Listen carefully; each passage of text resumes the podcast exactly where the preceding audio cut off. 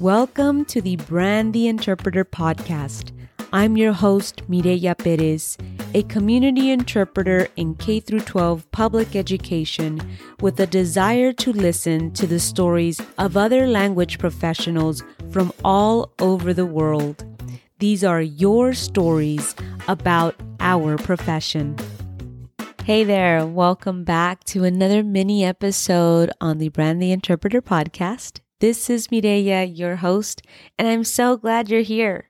I really do enjoy having these mini episodes with you and just have a little bit more of a deeper connection and the ability to ponder on some of these matters that maybe we don't always share or discuss with other colleagues. And so being able to have a platform where I can share these things and we can ponder uh, on these things together, I think is so great. And I'm having great feedback about them. So thanks, guys, all of you that have actually taken the time to respond or reflect on some of these things that I share, some of these topics that I've shared thus far. Um, it's a great engagement, and I really do appreciate the engagement. So, thank you, thank you for the engagement. And to those of you that are still a little bit shy engaging on social media with me, don't be. We're about 25 plus episodes in. We know each other now. We know each other so well now that we're having chat sessions. So, speaking of which, let's chat. Today's mini episode topic is about self imposed limitations. And I want to start off our chat session with a story. Of course, hello, we're starting with a story. And this story has to do with scientists and fleas. What? Okay, bear with me. A group of scientists conduct an experiment with some fleas. They place the fleas inside an open jar to see what they do, and well, as to be expected, the fleas jump out of the open jar. So then the scientists decide to seal the jar and leave it for a few days. When they come back, they unseal the jar and wait for the fleas to jump out. But something happens. The fleas don't jump out they actually only jump as high as the jar's opening. Why, you might be asking? Well, as it turns out, they had been conditioned to only jump as high as the jar's opening. Now, think about that for a moment. In our personal or professional lives, don't we do this to ourselves? Don't we put a cap or a limit on some of the aspirations or visions or dreams or goals that we have as well. Now, no one is there necessarily putting that lid over us. Um, although there could be, right, with either negative feedback or not receiving or getting the response that we expected you know, sometimes we create these self imposed limitations on the basis of what other people say or on what we call rejection. And even though we are way smarter than fleas, we can also be conditioned in the same way when we get used to chasing small visions. We limit what we're actually capable of achieving because we create these self imposed limitations on this false premise that this is only as high as we can go. This notion, this story, by the way, was derived from the book The Buddha and the Badass by Vishen Lakhiani. Uh, since I told you that I would be sharing a lot of the concepts and things that I'm reading, I wanted to make sure that I threw in the name of that book. But going back to what we were just discussing with regards to these self imposed limitations or chasing after a small vision, I want you to think about moments in your life when you felt that there was more to what you've already created or to what you've already done. Or maybe it came in form of a question is this it? Have you ever felt like there's still more for you to do? And then you immediately talk yourself out of it and convincing yourself that you should be grateful for what you've accomplished thus far. I want to interject real quick and say you should be grateful. I think that gratitude is also very important in our lives and in growth. But being grateful for what you have and what you have accomplished should not mean that you cannot aspire for more. So, going back to this question, if you've ever felt like I want to do more, or there is another level that I'd like to reach, and then you automatically begin to have this self talk with yourself and trying to convince yourself that no, you don't, that you've actually done the best you can and you are exactly where you should be. That is an example of a self imposed limitation.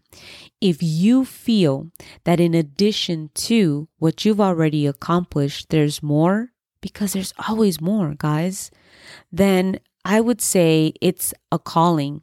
It's your next level. It's your next step that you need to take in order to continue growth. And in this same book, there is um, this phrase that really stood out that said the following Impossible is a state of mind. Beliefs are self fulfilling prophecies. So if you say something can't be achieved, no action's going to be taken. And therefore, you'll prove that it cannot be achieved. But see, you self imposed that limitation. You said that that was impossible. You said there's no way anyone would listen to a podcast. You're the one that's imposing those. You're the one that's saying, I won't be able to pass that exam. I cannot do it a third time and pass. Whatever it is that you're thinking that you're saying you cannot, you won't be. Those are but a few examples of self imposed limitations. Those that no one else is telling you, but that you're creating in your own mind you are the scientist and the flea. What? Okay. You know what I'm trying to get at, though, right? We are meant to grow. We are meant to continuously evolve and develop. And if you believe that, if you believe that we are made and created to continue transforming, whether that is mentally, physically, however it is you think about evolving or transforming, then you know that there is no place for us in stagnation. We have to continue to grow in order to continue to transform. And with this idea of transforming and growth and evolving, I want to bring in another book that I have read that I really do recommend and enjoy. It's a little bit of a dry read because it's more on the psychology of things. Um, but still such good info. And if you don't want to read it, don't worry. I got you. I'm bringing the most important points here today for you so that you can hopefully take from it what you'd like and be able to apply it in real life settings. So I believe I've mentioned the book in a prior episode, but the book that I'm about to introduce and some of the techniques that you could possibly uh, apply is Flow by Mihaly Csikszentmihalyi. I'll make sure to include a link in the show notes. So, going back to some of the techniques that we could apply in our everyday life. Number one, set yourself new and more difficult goals. These need to match your current skill sets. You don't want to make your goals too difficult or you're going to give up too easily. And you don't want to make them too easy because you're going to get bored and you guessed it, you're going to give up. So set yourself new and more difficult goals based on your current skill sets.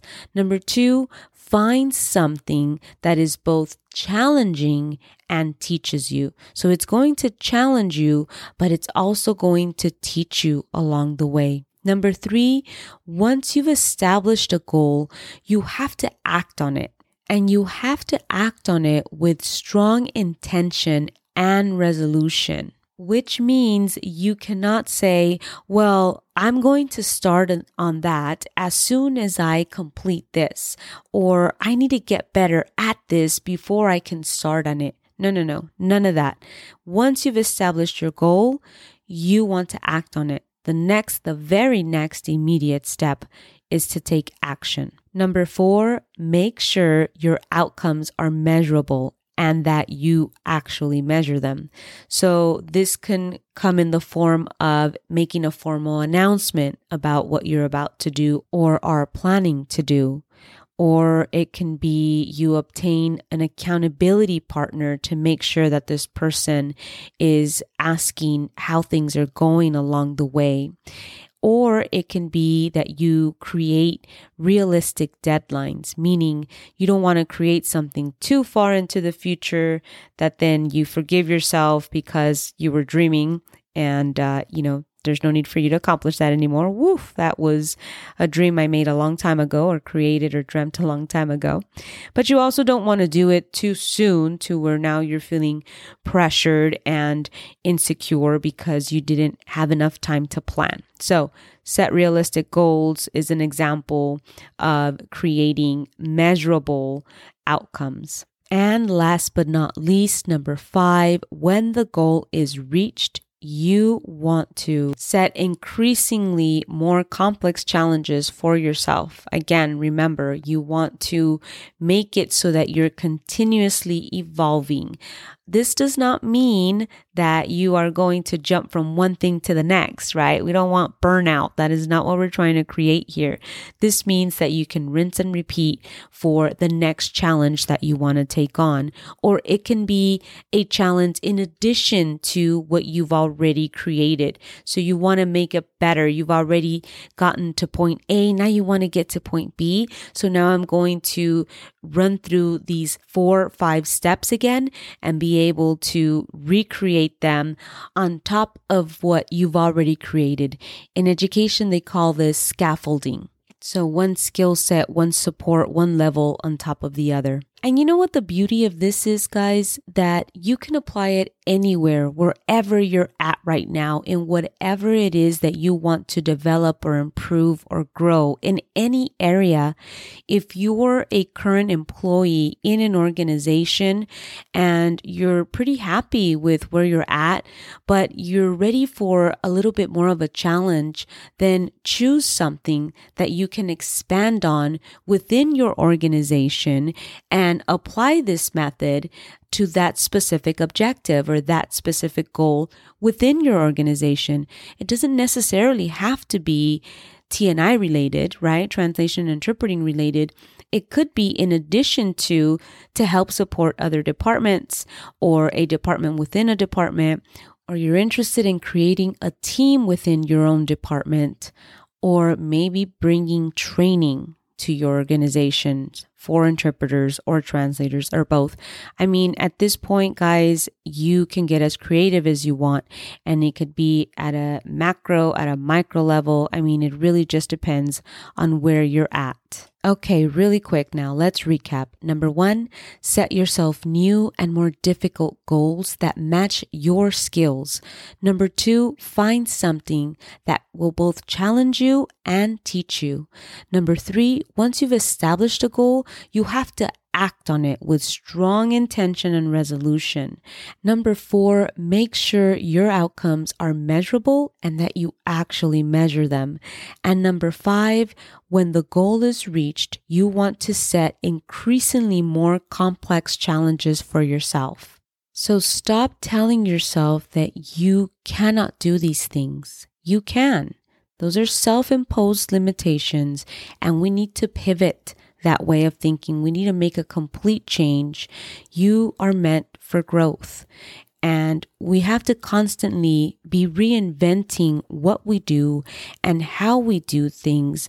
Otherwise, we're going to fall victims of habits and past wisdoms that are going to blind us from new possibilities a key point directly taken from that book. All right, I'm getting ready to wrap this up, but before I go, I want to share another story that was directly taken from the book entitled Flow. and it's a story about one of the Indian tribes of British Columbia. And it talks about the Shuswap region, which is considered to be by the Indian people to be a rich place, rich in salmon and game and rich in below ground food resources. In other words, a plentiful land. And in this region, the people would live in a permanent village site and, of course, exploit its resources, right? They had elaborate technologies for very effectively using the resources of the environment, and they perceived their lives as being good and rich. Yet the elders said at times the world became too predictable and the challenge began to go out of life. Without challenge, life had no meaning. So the elders, in their wisdom, would decide that the entire village should, get this, move. That's right, that the entire village should move. Those moves occurring every 25 to 30 years.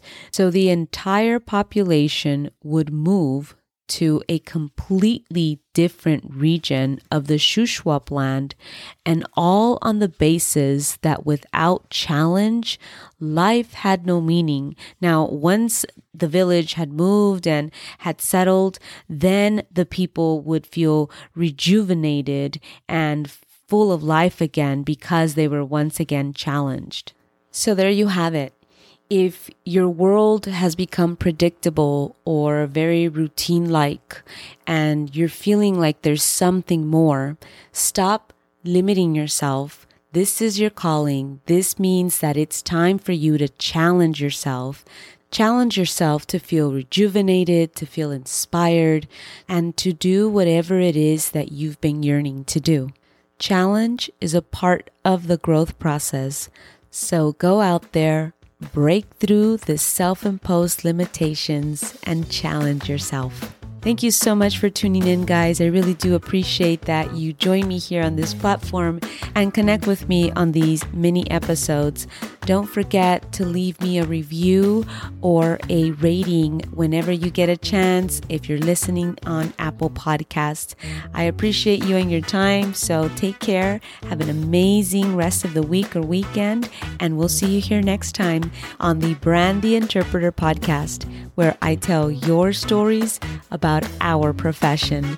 Take care. Till next time. Bye bye.